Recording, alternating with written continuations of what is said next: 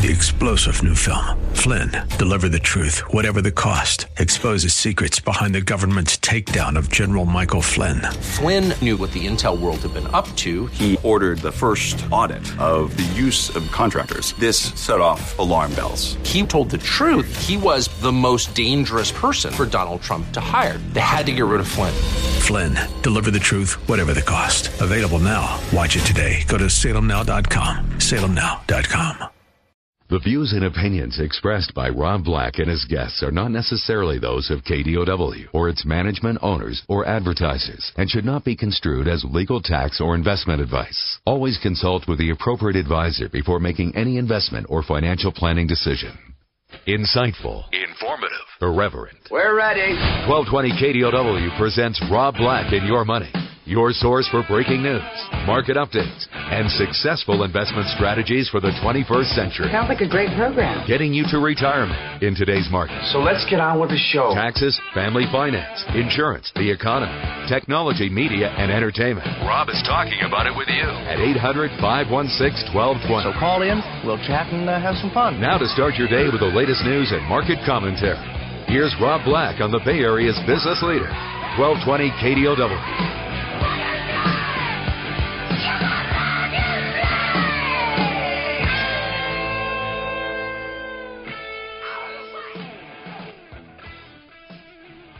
Welcome in. Welcome in, welcome in, welcome in.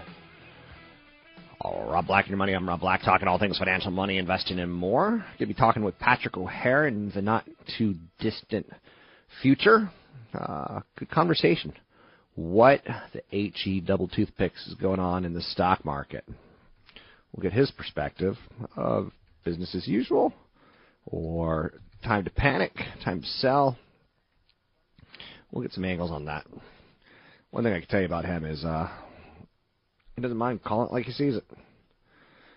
Um, I'm Rob Black. Let's talk money. Let's talk investing. Let's you know talk these markets. Um, I would say it's been kind of crazy out there, but the reality is corrections are normal and they're long overdue. When you have five up years where you're up 230 percent, um, it's it's a good thing, not a bad thing. Um, when Tesla goes from 30 to 290, it's probably at some point in time going to go from 290 down. Any stock that goes up 100%, you should probably look for it to pull back 40%. In order to have a winner, you have to sell. And some people do just that. Better for worse, earnings reporting periods you know going to take over right now. Um, we're looking for industrials to do well. That's probably when you go, okay, things are a little bit back to normal. There's a sense that the market's a little oversold in the short term, but in the middle to long term, it's kind of pricey unless the earnings come in line. Based on the last time we looked at it, the labor market being okay. Drop in rates, has been pretty phenomenal. The yield on the 10 year Treasury note hit 2.2%, and that tells you something really, really bad is out there. The drop on the yield for the German Bund hit 0.8%, and that tells you there's something really, there's probably three or four things that are really bad. So maybe if we have a Jason Voorhees terrorizing the teenagers at Camp Crystal Lake, maybe they got a Jason Voorhees Charles Manson, uh, you know, throw in a couple other serial killers, and you know, a nightmare or two per se, Freddy Krueger at their Crystal Lake. So it's pretty ugly in Europe. I said this yesterday that Germany stands alone. I'm not sure if there's a song for that. I'm not sure if there's a lot of meaning to that. I can tell you that Germany runs a surplus, and I wish we all ran surpluses and not deficits.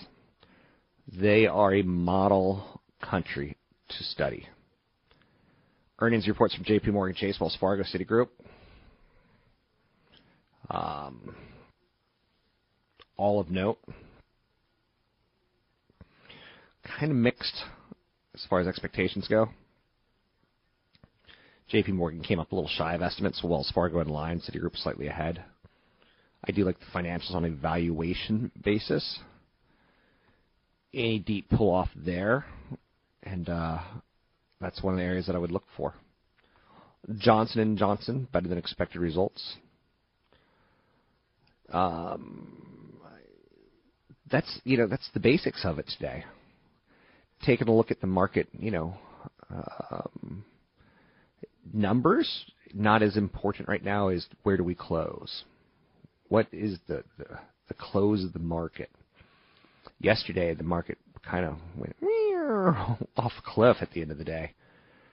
Um, some of the names yesterday, like GoPro, was big in the news, in large part because Michael Schumacher, the Indy race car driver, I think it's an Indy race car.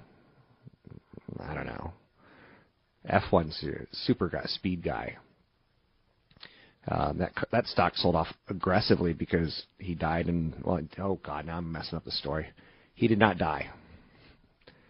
He was involved in a uh, accident skiing while wearing a, a helmet that had been fitted for a GoPro camera, and whoops, uh, maybe that was a bad combination. So that stock yesterday went from about 84. Um, it closed the day around 76, but got as low as 74 and a half. Will it rebound today, or will people start saying, you know, hey, maybe I shouldn't put my kid in, you know, a skateboard helmet with this on top? But I think skateboarders probably mounted on their board more so or in their head. But anyway, you get the idea. Um, 800 516 1220 to get your calls on the air. It's 800 516 1220 to get your calls on the air. Uh, anything you want to talk about today, we can talk about. Uh, drop me an email, rob at robblackshow.com. Rob at robblackshow.com. Um, I start my day typically with like a Wall Street Journal. Um, spin through the New York Times.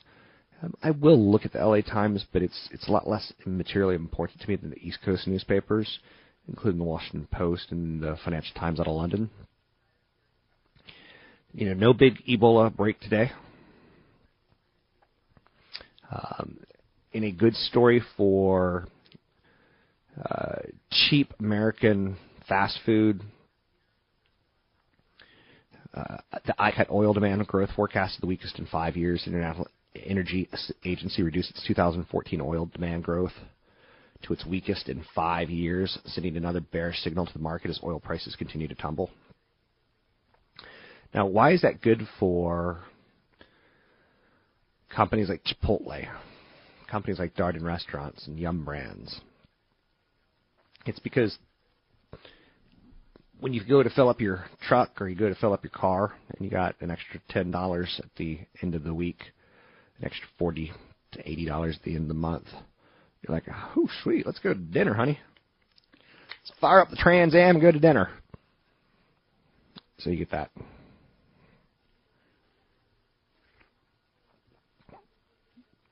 Yesterday, Google kind of announced a little bit that they've adopted a delivery service model. They're targeting Amazon.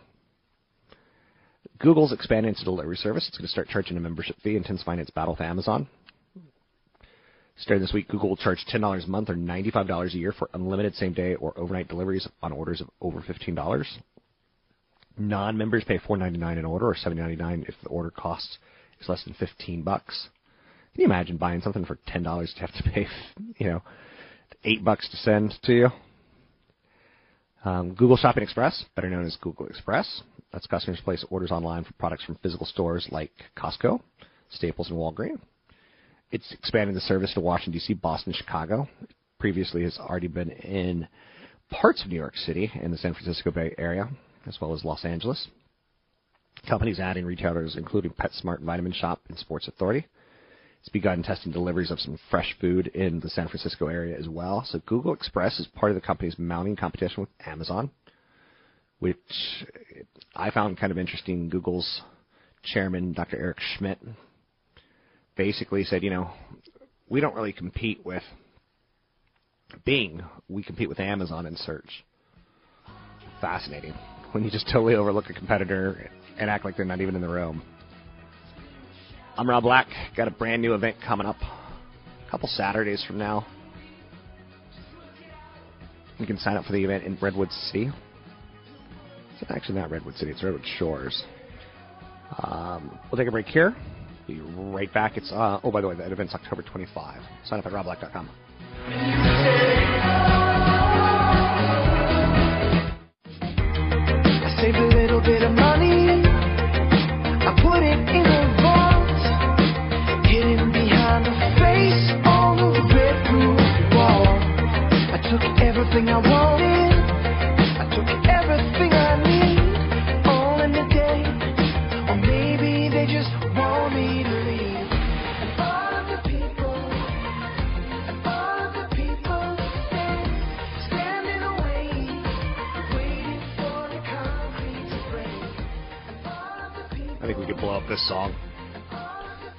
Talk about some songs that just don't work for you. Mm, that would be one of them. 800 516 1220 to get your calls in the air. It's 800 516 1220. Been a little bit late on phone calls. Dude from, uh, what's it, Palo Alto calls in whenever I ask say that. Don't call in. Uh, Costco making their first foray into China via Alibaba may- bringing them big membership only bulk seller to mainland China. Costco's online store will initially sell food and healthcare products as well as Costco's private label Kirkland signature products to China. Store leaves Costco poised for growth in China, where consumer appetite for imported goods has remained high. Costco same store sales growth and higher revenue from membership fees drove a 13% increase in profit in its most recent quarter. Let's bring in CFP Chad Burton. Joining me now, CFP Chad Burton, talking money, talking investments, talking much, much more. Chad, I remember a couple years ago, someone said, "What rate of return would you take to quit?" Basically, they want me out of the industry. So if they can tee it to me, I'd quit. Um, typically, historically, I'd say about 15% was the number that professional money managers would take. If they can get 15% returns guaranteed for the rest of their life, they'd quit. That seems a little high in this day and age. Uh, what's your thoughts? Yeah, I think because of the the debt bubble and the deleveraging situation that we're going to see around the world for the next 10 years, I think you could cut that in half. I mean, the money doubles every 10 years at 7%. So the guaranteed return of 7% is unbelievable. you couldn't find that. I would say that back in like 99 Yeah. when interest rates were higher, um, there was fixed annuities out there by A plus rated companies that were guaranteed at 6 and 7% for 10 years. Yeah. That was beautiful.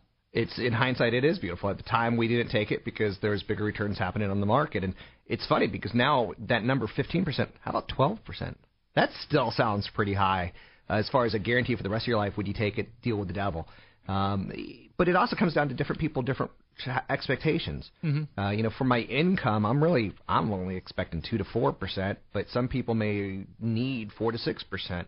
So they change their expectations to what they need, and then suddenly they're they're taking on way too much risk. Well, yeah.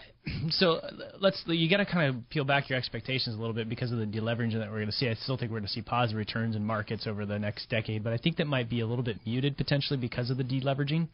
Uh, banks aren't lending as much. You don't have that kind of capital flow throughout the economies of the world.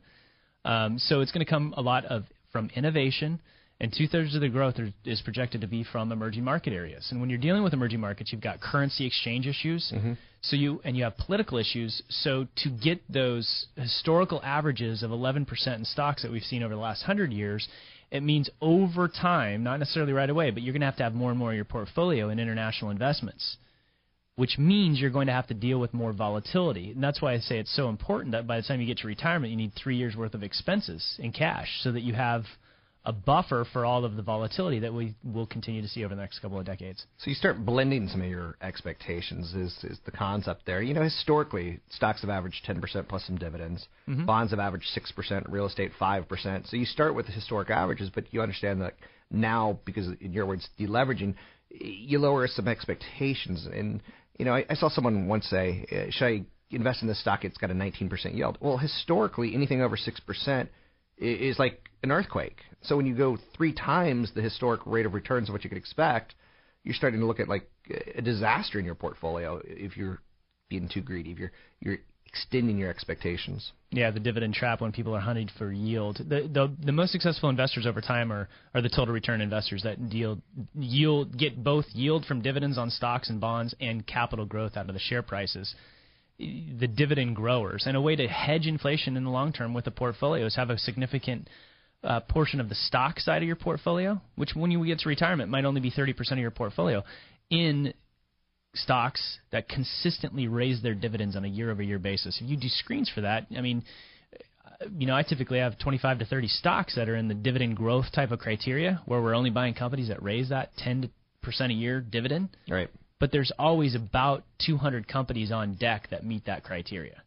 So there's there's that investment style out there that is important when you're in retirement.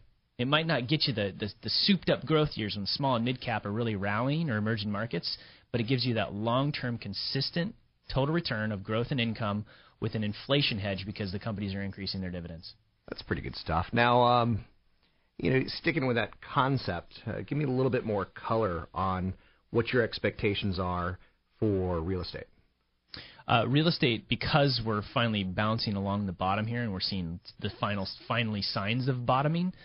Um, there could be things that could derail that, of course. You Sure. know, any kind of a major systemic credit issue where banks don't want to lend anymore or increase in interest rates because of inflation, that could again cause harm to real estate. And we will probably see a decade of it's some not not anytime soon, but soon where you see high inflation because of the amount of money that's been printed around the world. Um, but historically, real estate returns to the point of location, location, location. Mhm. It will grow in areas where there's jobs being created um, and young people moving there, and it goes up at the pace of of of wages. Right? You have the the most important thing that determines the value of the house is the affordability of the mortgage. And so, if the rates start going up, mortgages are more expensive. Right. And Less affordable. and if in, in income isn't inflating, then housing prices aren't going to go anywhere. So they look like they're bottom. They look like they could go up with wage inflation right now. But if you know you don't get any wage inflation or there's you know many increases in interest rates that could cause housing prices to sit here for 10 years. Talking rate of returns and expectations with certified financial planner Chad Burton. You can find him online at newfocusfinancial.com. That's where his CFP resides, newfocusfinancial.com. And we got our first Super Bowl advertiser signed on. A company called Mophie specializes in the on-the-go charging for mobile devices. It's going to announce plans today to advertise on NBC's broadcast of the Super Bowl. Dun, dun, dun. It's the first new advertiser to sign up with the NFL. It's widely seen as a miss. Um, as far as new advertisers go, it's kind of important that the NFL gets that kind of story out there. Um, just kind of say, hey, don't look at the Ray Rice story. Don't look at the Adrian Peterson story. Look, we got new advertisers who love our brand and our image. Don't look over there. Um, so Mophie is trying to use a press release right now to use the Super Bowl as an expensive megaphone and, and try to get people to you know to pay attention to it. Um, which isn't a bad way of going about it. Try to be the first one out there. Uh, advertisers pay up to four million dollars for each 30 second slot. Usual network uh, shenanigans, in my opinion. Last year, Fox said it was 85% sold out in August, 90% sold out in the first week of September. Advertisers will ultimately spend up to about $200 million to be part of that game. I'm Rob Black, talking all things financial, money, investing, and more. Coming up, we got the one, the only Patrick O'Hare talking market action with us. I'm Rob Black. Black,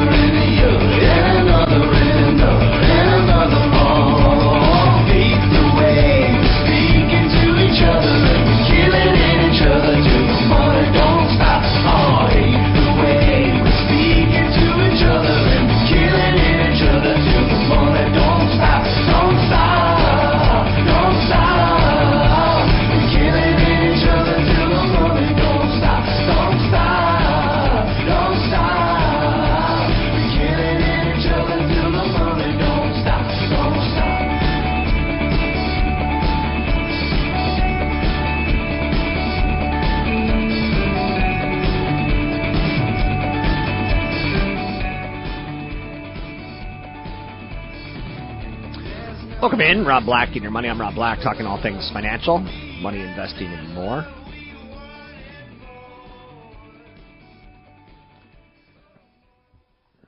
The Walking Dead season five premiere shattered records. Again, showing you that investing can be about television. It's product driven. AMC is publicly traded. And it's pretty clear that there will be a season six of The Walking Dead as long as these numbers continue to go higher. Listen to this, though 17.3 million viewers, beating the season four premiere of 16.1 million viewers by over a million. That's just, you know, walk off the field, home run. Let's go to Patrick O'Hare, Chief Market Analyst, Briefing.com. How are you, Mr. O'Hare? Hey, Rob. I'm doing fine. Thank you. Walking Dead, you fan or not a fan? Um, I can say that uh, I I'm, can't call myself a fan or or not a fan. I haven't seen the show, so uh, but enough. I can say that uh, Walking Dead seems to be an apt description these days for the stock market. You saw where I was going with the obvious. Um, what is up with this market? Um, typically, when I work in television as well as radio, and um, when the news anchors start asking me questions like, "Market lost three percent last week. Is this the beginning of the end?" I'm like, "I think weren't we like just at 52 week highs two weeks before that?" And um, it's funny how quick sentiment turns and people get scared. It sure is, and I think you raise a, a really good point, Rob. Um, you know, in the midst of what's going on here, and, and obviously doesn't feel good just given the, the speed at which these things uh, develop and uh, to the downside, is that you, you got to remember we had such a big run. Um, you know, not just off the 2009 lows, but uh, really, you know, from the period about you know mid-July into you know uh, mid-September. Um, you know, the S&P 500 I think gained uh, upwards of about six percent in in about six weeks. Um, that's a that's a big move, and um, you know, and of course we hit the all-time high with the Alibaba Group IPO on that day, and and so uh, to me, uh, the market, you know, uh, we've been saying it for so long, you know, was certainly due for some type of setback, some type of pullback, and um, and it started to pull back. I think really without any clear-cut news catalyst, uh, and that to me is kind of like a symptom of just a market that recognized it was overextended uh, and needed to take some money off the table. But the the added element now that's been thrown into the mix is that you're getting some uh, unnerving headlines that are exacerbating some of the selling interest and contributing to a lot of the headline fears as they relate to slowdown concerns, worries about Ebola, um, the effects of a stronger dollar on earnings prospects, and it kind of just all melds together here to um, uh, to lead people to uh, reduce their risk exposure out of concern, perhaps, that this might be the end uh, of this bull market run we've been enjoying for so long. I don't think it is, but that is what is one of the factors that is is keeping things down and why the buy the dip uh, mentality has not um, succeeded lately. Seems like we got three or four things playing into the market psychology or the market's action right now. Seems like Europe, Germany's a shining star, and everyone else is struggling. You got the stronger dollar. You've got, you know, the United States being kind of like the shining star. You got a little slowdown in Asia. Um, where do you favor? Like, I'm not saying rock scissors paper, but kind of like where do we go? Okay, if there's a five percent correction, I'm happy. If there's a ten percent correction, I'm thrilled. If there's a twenty percent correction, I'm panicked.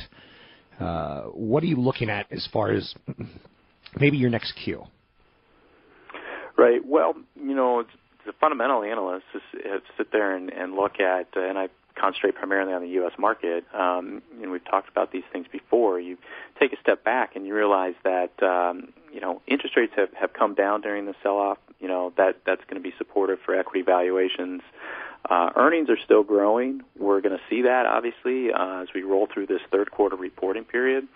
Uh, and inflation is obviously still low. Uh, and then we can't uh, discount the fact that with the stronger dollar uh, uh, on dollar-denominated commodity prices and oil in particular, uh, that that pulls down gasoline prices, and that's a positive, you know, for uh, for consumers. And um, you know, those those items kind of get lost in this mix right now.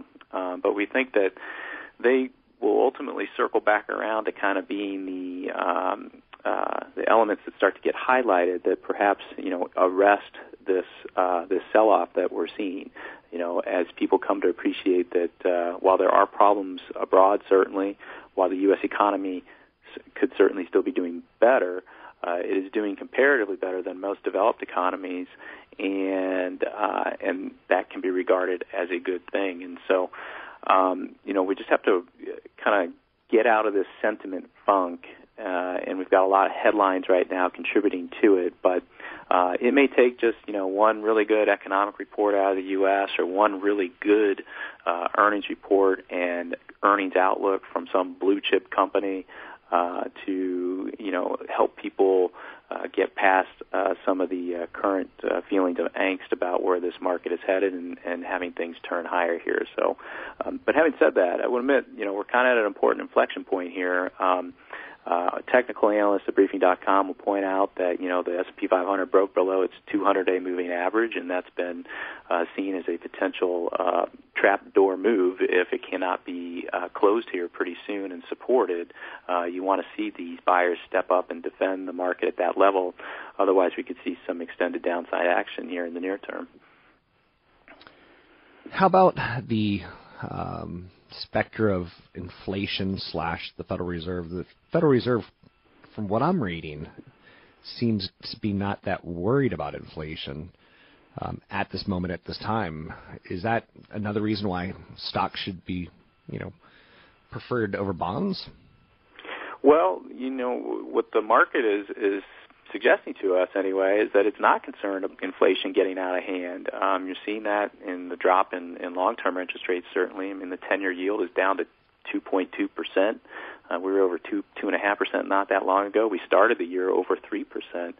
Um, and what that also implies is that the Federal Reserve, notwithstanding a lot of uh, hemming and hawing that they're you know likely to raise interest rates you know relatively soon, uh, probably won't. You know they have told us they are data dependent and they have a dual mandate uh, on the employment side and on the inflation side, and clearly they continue to come up short um, uh, on both ends. But you know particularly the inflation side is not uh, living up to their expectations, and so.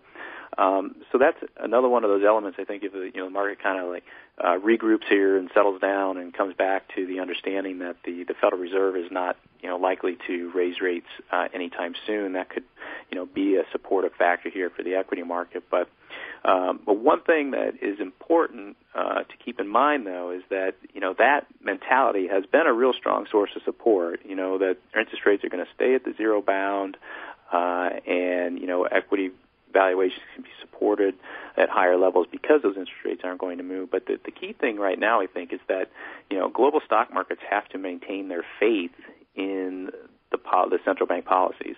Um, concern we have is, is what we're seeing unfold in Germany in particular and throughout the eurozone is perhaps investors there are starting to lose faith in the ECB and its ability to try and change the economic dynamic there. Uh, we talked about this a few weeks ago, and uh, we think that um, you know it's a risk certainly for the United States market if investors here come around to a, a similar conclusion and realize that you know what central bank policy is is is just ultimately ineffective here to do anything other than drive up you know stock prices, but is not ultimately helping the real economy, and then they don't have anything, any ammunition left, uh, so to speak, to help support things in the event you do get a recession led through weak aggregate demand or perhaps some exogenous shock like uh, like a, a deepening recession in the in the eurozone and a slowdown in China that ultimately filters over to the United States. I'll give you the final minute and a half, two minutes, Pat, um, Chief Marketing Analyst, Briefing.com. Anything else that you want to focus on or maybe highlight for us? Well, there's uh, for the rest rest of the week here. Certainly, you're gonna have to watch, you know, the earnings reporting come out. I mean, this is you're gonna get some some blue chip U.S. based companies uh, that will have the ability to to turn the tide here if they can can come out and uh, not just report better than expected results for the third quarter, but uh, but provide that reassuring guidance for the for the fourth quarter and, and into next year. If they can, you know, you know, mention that things are not uh, as bad as they're being made out to be, and that they're still optimistic about their sales and earnings prospects uh, moving forward, that can help uh, stem the bleeding we've seen here late. And also, you've got some economic data coming out later in the week, uh, beginning with the retail sales report tomorrow and then the industrial production report, uh, which could be looked upon favorably if they turn out stronger than expected, especially knowing that some of those same indicators in other economies aren't aren't uh, looking too great right now, and that could be another idea that gets people focused on the United States as being the place to invest. Thank you very much for your commentary. I appreciate it. Very insightful, very helpful for our listeners. You can find Mr. O'Hare at briefing.com. He is the chief market analyst. There's a host of other analysts and kind of insiders, per se, at briefing.com that can help bring you up to speed on technical trading, international markets, economies, and much, much more. Check them out at briefing.com.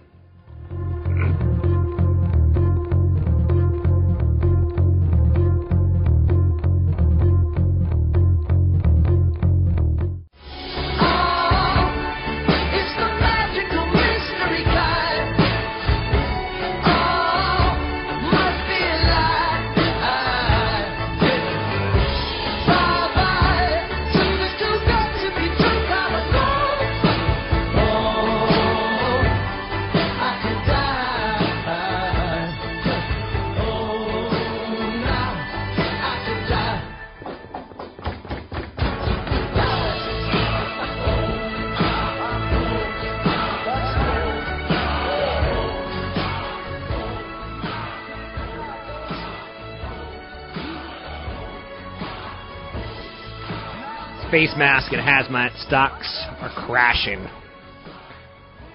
And the only person to blame, if you own them, is going to be you. It's not, I don't do story stocks. Or I rarely do story stocks. Um, it's an ugly day for the Ebola trade because not another American was diagnosed with Ebola. Shares of hazmat suit maker Lakeland Industries and protective face mask company Alpha Pro Tech were down big in early trading. Again, not my kind of play. It's too speculative. It counts on needing someone else to get sick and potentially die. Um, Monday, both stocks are up huge. Tuesday, both stocks down huge. And if you ever want to do those kind of trades, go for it. I'm not going to stop you. You know, if you want to go after the biotechs, fine. In the end, if they don't have the cure, which will probably take a year, two, three years to develop and get tested and get approved, you're kind of screwed. Um, the easier way to do it would be like to short airlines and then you're just not going to get burned as much. But if you're trying to hit a home run, please note that Reggie Jackson, Reggie, Reggie, Reggie, struck out a lot. I have a horrible story. I got to decide if I want to tell it. Uh, okay, I'll tell it. Many, many, many years ago, um, Prince came to Washington D.C. Constitution Hall. Great place to see a show. I paid pretty good money to get seats for my girlfriend and my sister and myself. I thought it was a show worth seeing. So I'm like maybe fifth, sixth row, and there's no one in the row next to me. And there's so there's like 15 empty seats, right? And first half of the show, he's doing his new album that was okay. Second half of the show, he's going to do his old hits, which was kind of what everyone wanted to see. Um, so halfway through the second part of the show, Jesse Jackson, and you know Jesse Jackson, the guy who ran for president, Jesse Jackson, the guy who gets prisoners released, Jesse Jackson, who tries to calm cities down and, and calls for peace and love and good things. He sits next to me, and uh, he's rocking, and I'm doing the white guy dancing thing, you know, where I move my shoulders and have an overbite thing going, and it's not attractive. And he's doing the same thing. like it's not. Neither one of us have rhythm, or move, or style, or structure. We're just big messes. I kind of look like a, a spineless jellyfish. My body does when I try to dance. It's not good. It's not good. To the point that I went on a date in the Bay Area, and she wanted to dance, and I was like, okay.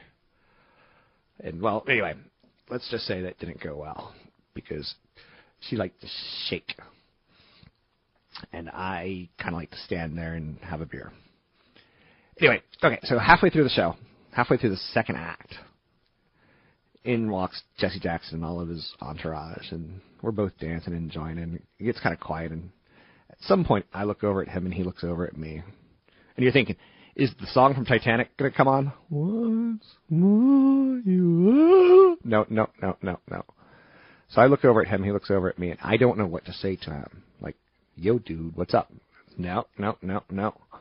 What's a happening? Hot stuff? Nope, nope, nope, nope, nope, nope, nope. That's not going to come out either. What comes out of my mouth is, I loved it when you played for the Yankees. Reggie, Reggie, Reggie. And I was bouncing my ar- arms up and down like baseball cheering. And he just looked at me like I was the dumbest man on the planet. Which is fair. Which is fair. So that's my Jesse Jackson story. And that's all I got for you. 800 516 1220 to get your calls on the air. It's 800 516 1220 to get your calls on the air.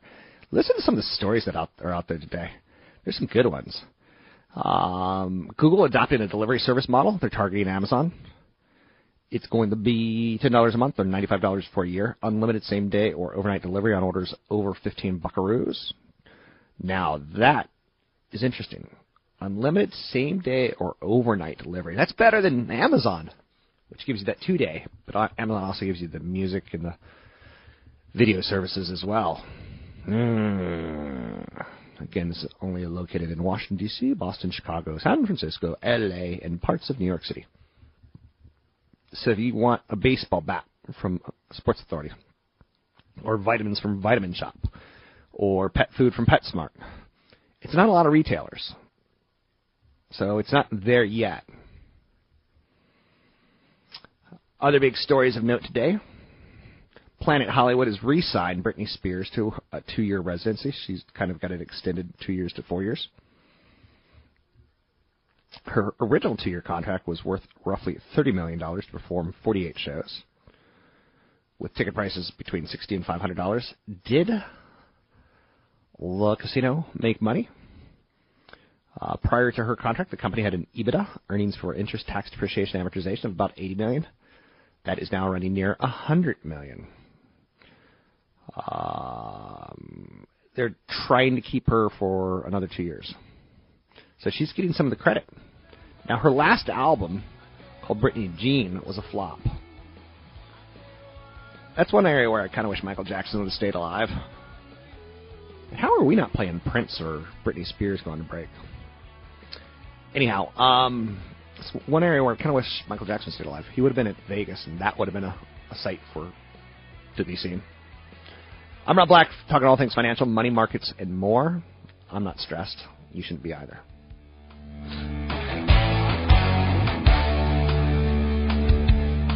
I've got my hands in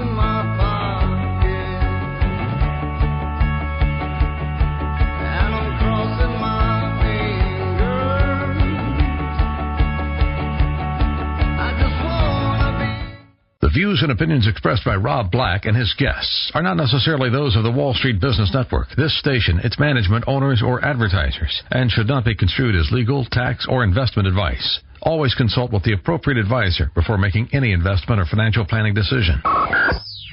Insightful, informative, irreverent. We're ready. The Wall Street Business Network presents Rob Black and Your Money, your source for breaking news, market updates, and successful investment strategies for the 21st century. Sounds like a great program. Getting you to retirement in today's market. So let's get on with the show. Taxes, family finances, insurance, the economy, technology, media, and entertainment. Rob is talking about it with you at 800 516 1220. So call in, we'll chat and uh, have some fun. Now, to start your day with the latest news and market commentary, here's Rob Black on the Wall Street Business Network.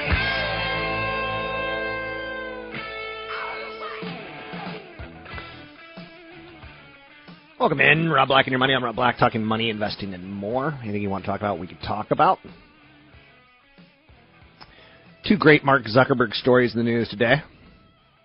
Zucks. He announced that he and his wife Priscilla Chan are donating $25 million to the Center for Disease Control Foundation to help fight Ebola. Zuckerberg announced in a Facebook post today, adding that we need to get Ebola under control in the near term so that it doesn't spread further, that we end up fighting for decades at large scale like HIV or polio. He said he believes the $25 million grant will be the quickest way to empower the CDC and experts funding that can help frontline responders set up care centers, train local staff, and spot new Ebola cases. He said, We are hopeful this saves lives. And in the other Mark Zuckerberg story of the day, he reportedly paid more than $100 million for a swath of land in Hawaii, on the island of Kauai. 700 acres on the North Shore. It's going to include a pristine white sand beach, a former sugarcane plantation, and an organic farm. Under Hawaiian law, the beach will have to remain open to the public as he, as the state has no private stretches of sand. He's worth $33 billion. He throws down a $100 million chunk of it. He's the second Silicon Valley billionaire to buy up part of Hawaii. You could remember the other one as Larry Ellison. And Steve Case, back in the day with AOL, bought up a large chunk, I believe, of Kauai as well. But don't quote me on that. Stock market. How's she doing today? How's our baby? How's our baby, the market, doing? I know you're saying that's just a bit too creepy. Um, yeah, it is. It is. Uh, the SP 500 is up 12. Baba Booey, Baba Booey. The Dow up 83 and the Nasdaq up 36 points. A little bit of a rebound, but yesterday the market had a spectacular collapse at the end of the day. Will we do that again? GoPro up 1% today. But what's interesting to note is yesterday I typed in the wrong ticker symbol. I typed in pros. P R O, and that one's up 3% today. So maybe if you made a mistake yesterday and said, I think this is hit bottom, buy me 100 shares of PRO. I don't know, maybe. Um, Pros Holdings is big data software applications worldwide. And I don't know anything else about it. Like it's that kind of vague. But it goes to show you that you can make a typo and see how it plays out for you. Big difference between buying CVS and buying CBS. Big difference between buying Cisco with an S and Cisco with a C. 800 516 1220 to get your calls on the air, money, investing, and more. Uh, we're in earnings season, and I, I find that to be a good thing. It calms me, it relaxes me. Doing stories about Britney Spears extending the contract to Planet Hollywood. Oops, she did it again. Does not excite me, does not call me. In fact, it makes me kind of um, toxic, cancerous, intoxicated, nuclear waste. I don't know. Um, other big stories of note today. There has to be one other big story. Oh, yeah, so it's earnings season. And so far, what we've gotten is pretty good. Today, we've got a couple banks out there. The big banks like Citigroup and Wells Fargo, um, and they're good.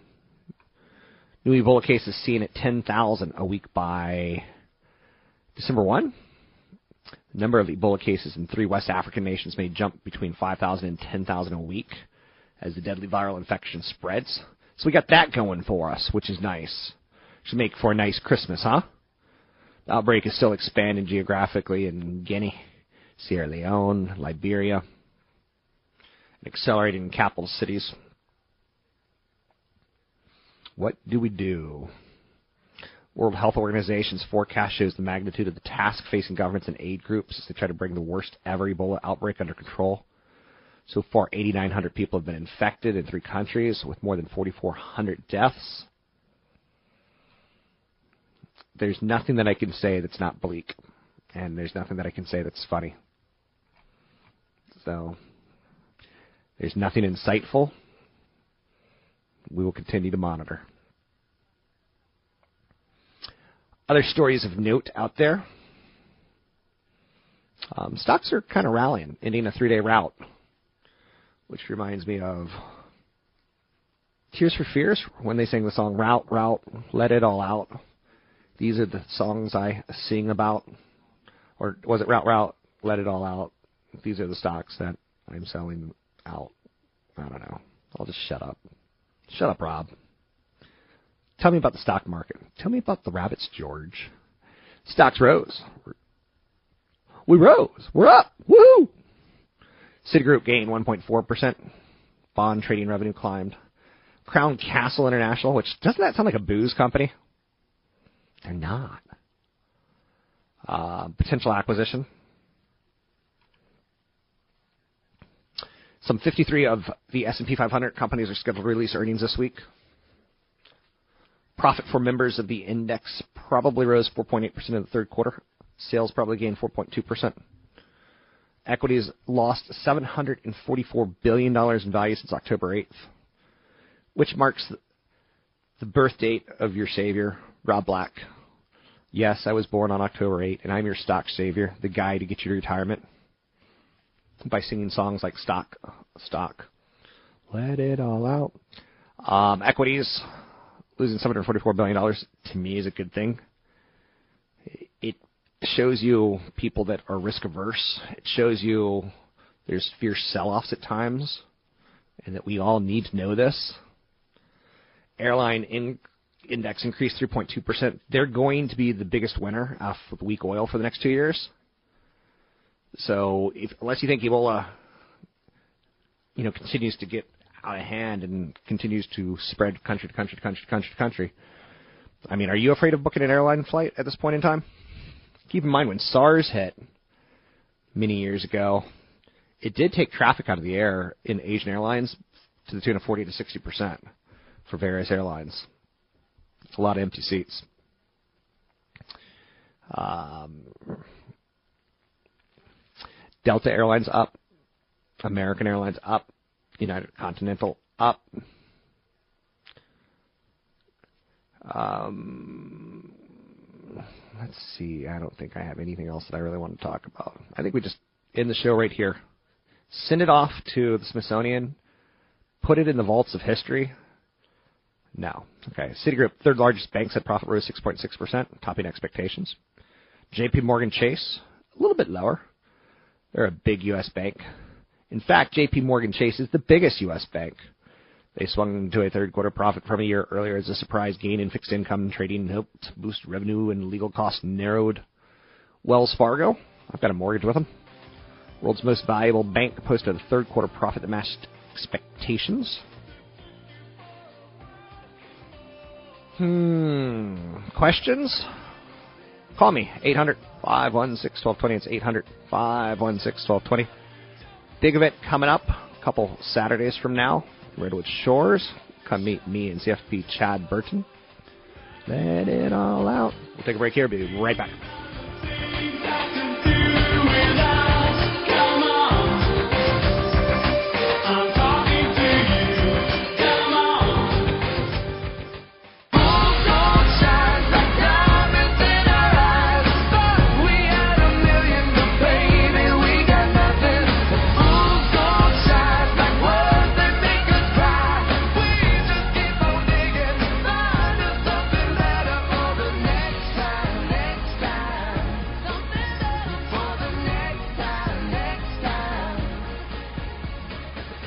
Ladies and gentlemen,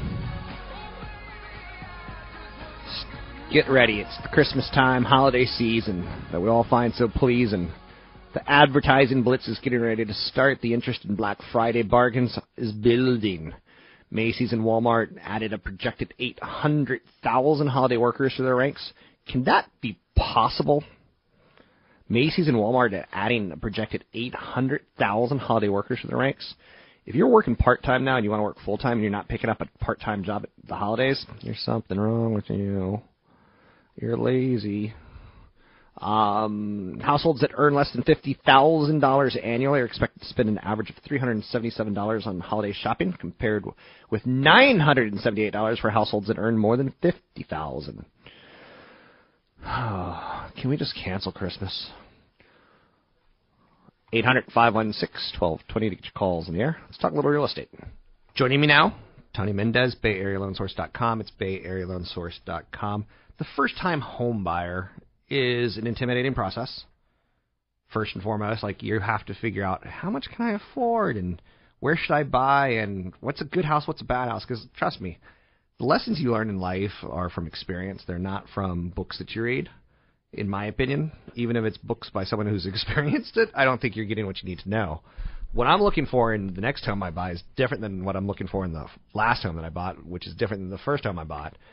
Uh, let's talk about that first time home buyer, the virgin. What do we need to know about the virgin home buyer? Well, it's intimidating. Okay. It- it- it's the largest purchase you'll ever make for most people. Right. Um, you start early, get pre-approved. I think that's definitely the first thing you do. And part of that, you're going to look at your credit. You're going to see if there's anything wrong with it, if you need to make some improvements or pay off some debt.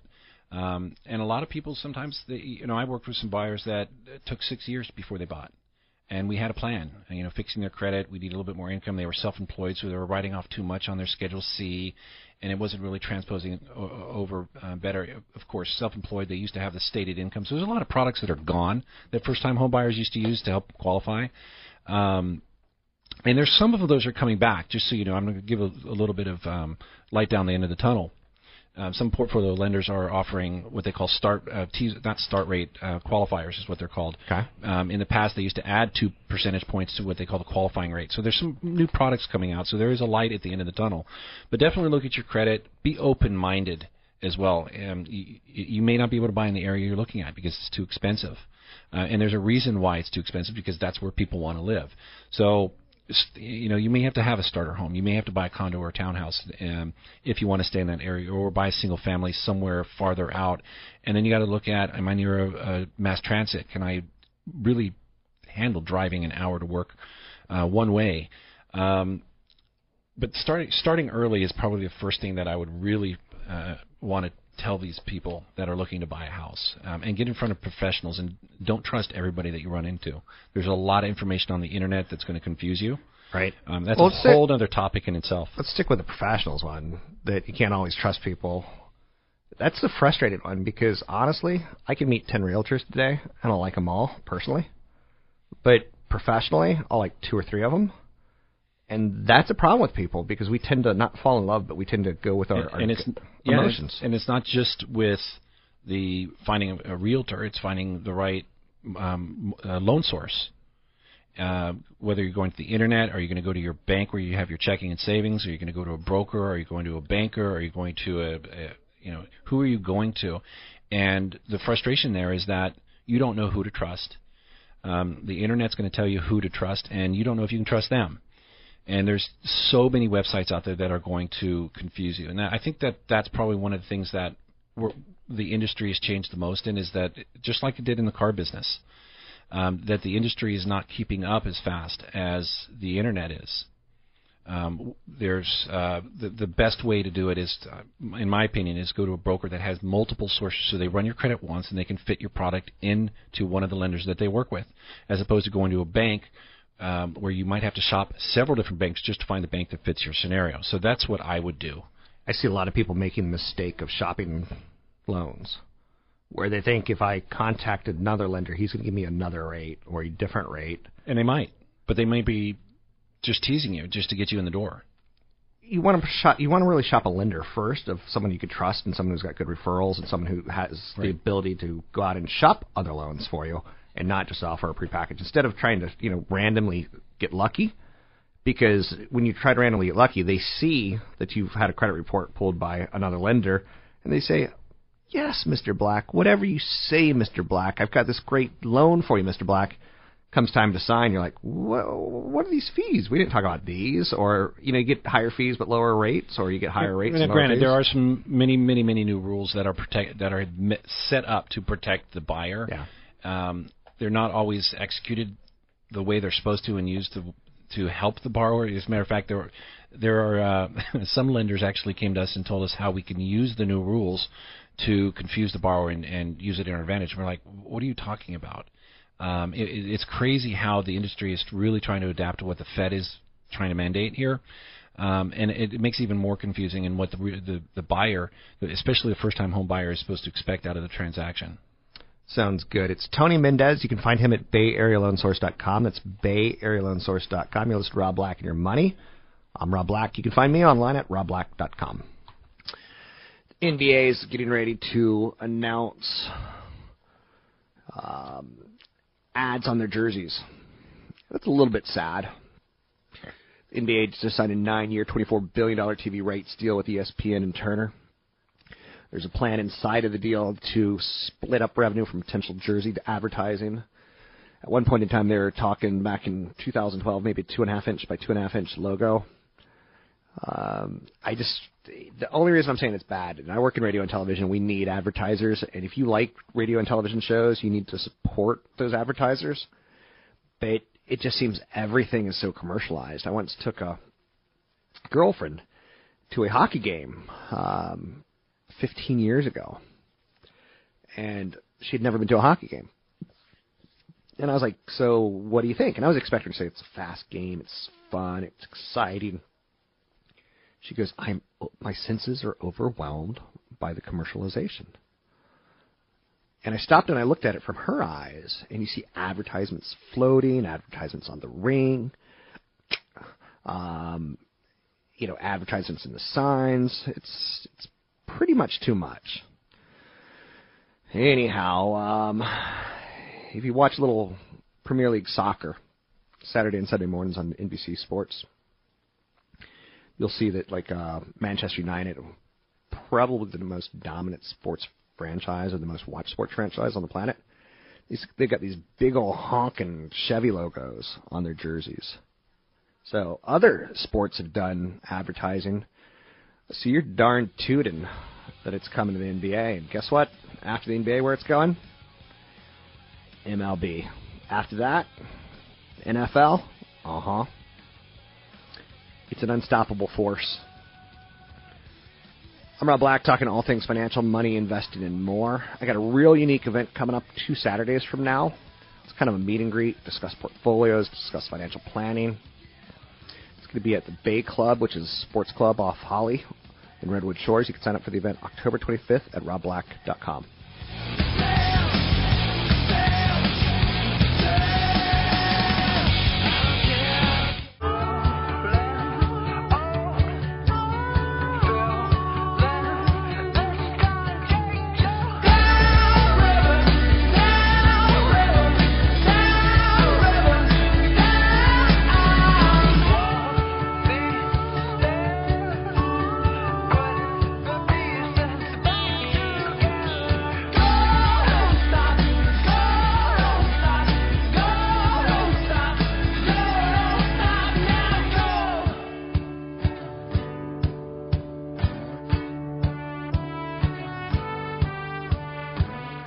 So a couple Saturdays from now, I'm going to be at Bay Club, which is the fitness club kind of country club that I work out at.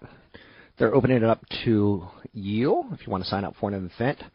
It's in Redwood Shores, not Redwood City. Um, it's mistyped on my website, but it's called um, Brews the Bay Club. And going to have some sampling of some local craft beer. Going to have some uh, finger food kind of stuff. Uh, chance to meet CFP Chad Burton and his team, chance to meet me, bring your portfolio, talk money investing. It's really not just a social event. It's really more of a what's financial planning event. So bring your financial questions, um, and you get to a gift certificate for a one-hour complimentary portfolio review. So, with that said, I will be there. 800 516 1220 to get your calls in there. You can sign up for that event at robblack.com. That's robblack.com. Um, consumer stocks should do pretty well in the next year because crude oil prices are expected to stay low for up to two years. I don't know if I believe that, and I don't know if something won't change that.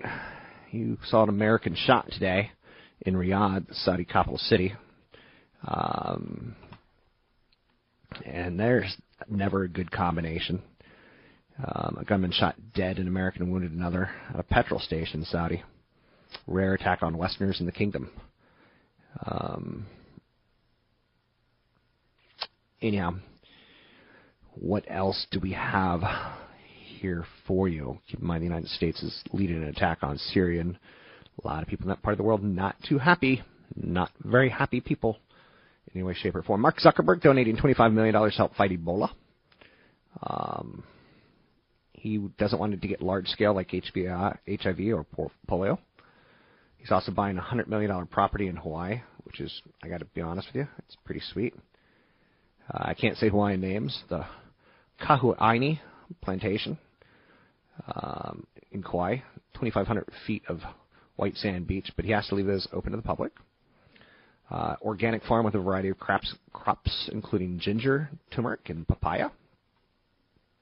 Plantation's been approved for up to 80 homes. So Zuckerberg reported plans to build only one.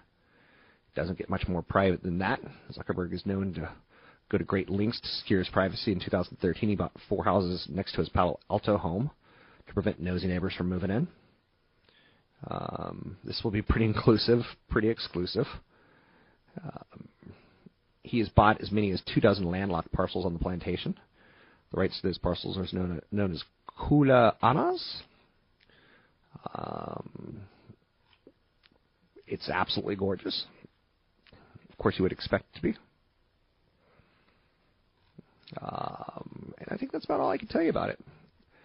The beach is difficult to access with the half mile trail that leads down to the shore. Uh, the beach is open to the public, and that piece of land Zuckerberg purchased is situated a bit further back from the shoreline. All told, the Facebook billionaire now owns some 750 acres of property on the isolated stretch of Hawaiian beach. So, pretty nice. 800 516 1220 to get your calls on the air. I'm Rob Black talking all things financial. Mixed earnings for major financials. Citigroup beat, JP Morgan missed, Wells Fargo in line. The dollar is advancing against its peers. Crude oil remains weak.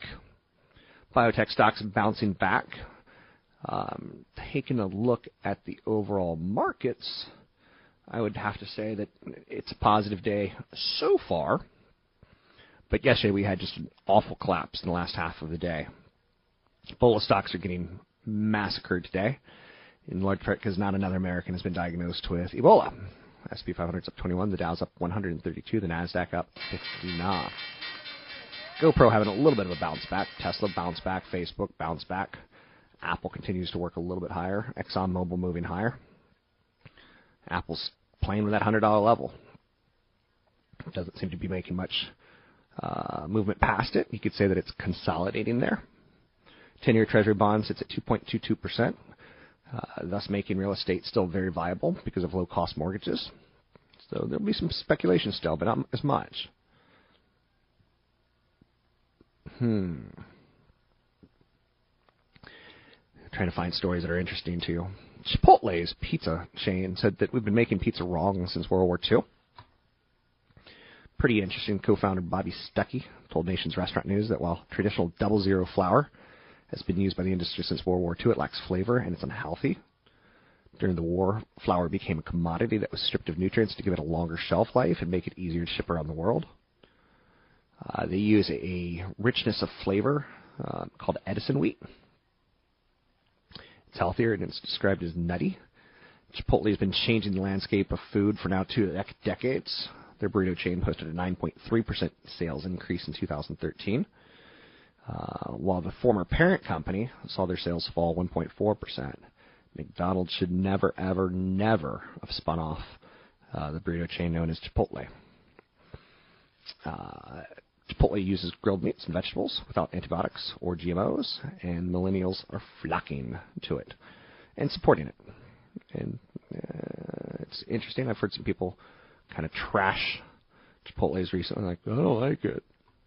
Apparently, someone does. You can find me online at robblack.com. That's robblack.com. You can find me on Twitter, Rob Black Show, YouTube, Rob Black Show.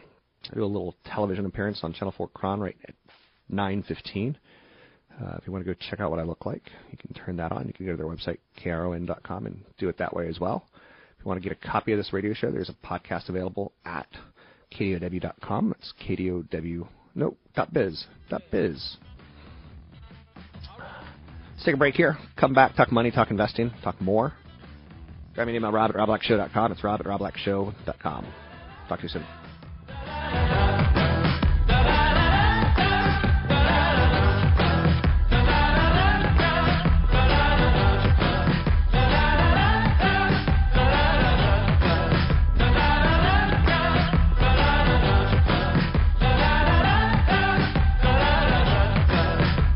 Views and opinions expressed by Rob Black and his guests are not necessarily those of the Wall Street Business Network, this station, its management, owners, or advertisers, and should not be construed as legal, tax, or investment advice. Always consult with the appropriate advisor before making any investment or financial planning decision. Three star general Michael J. Flynn, head of the Pentagon Intelligence Agency, knew all the government's dirty secrets. He was one of the most respected generals in the military. Flynn knew what the intel world had been up to. He understood its funding. He ordered the first audit of the use of contractors. This set off alarm bells. The explosive new documentary, Flynn, Deliver the Truth, Whatever the Cost, uncovers the facts behind this scandal. Flynn told the truth. He was the most dangerous person for Donald Trump to hire. I find out the worst enemy that I'm going to face in my life is right here in America. They took my assessment and they wanted me to change it. And I was like, I'm not changing it. They had to get rid of Flynn. With in depth interviews, archival footage, and never before seen personal records of the man behind the headlines. I just felt like I was drowning. Flynn, Deliver the Truth, Whatever the Cost. Available now. Watch it today. Go to salemnow.com. Salemnow.com.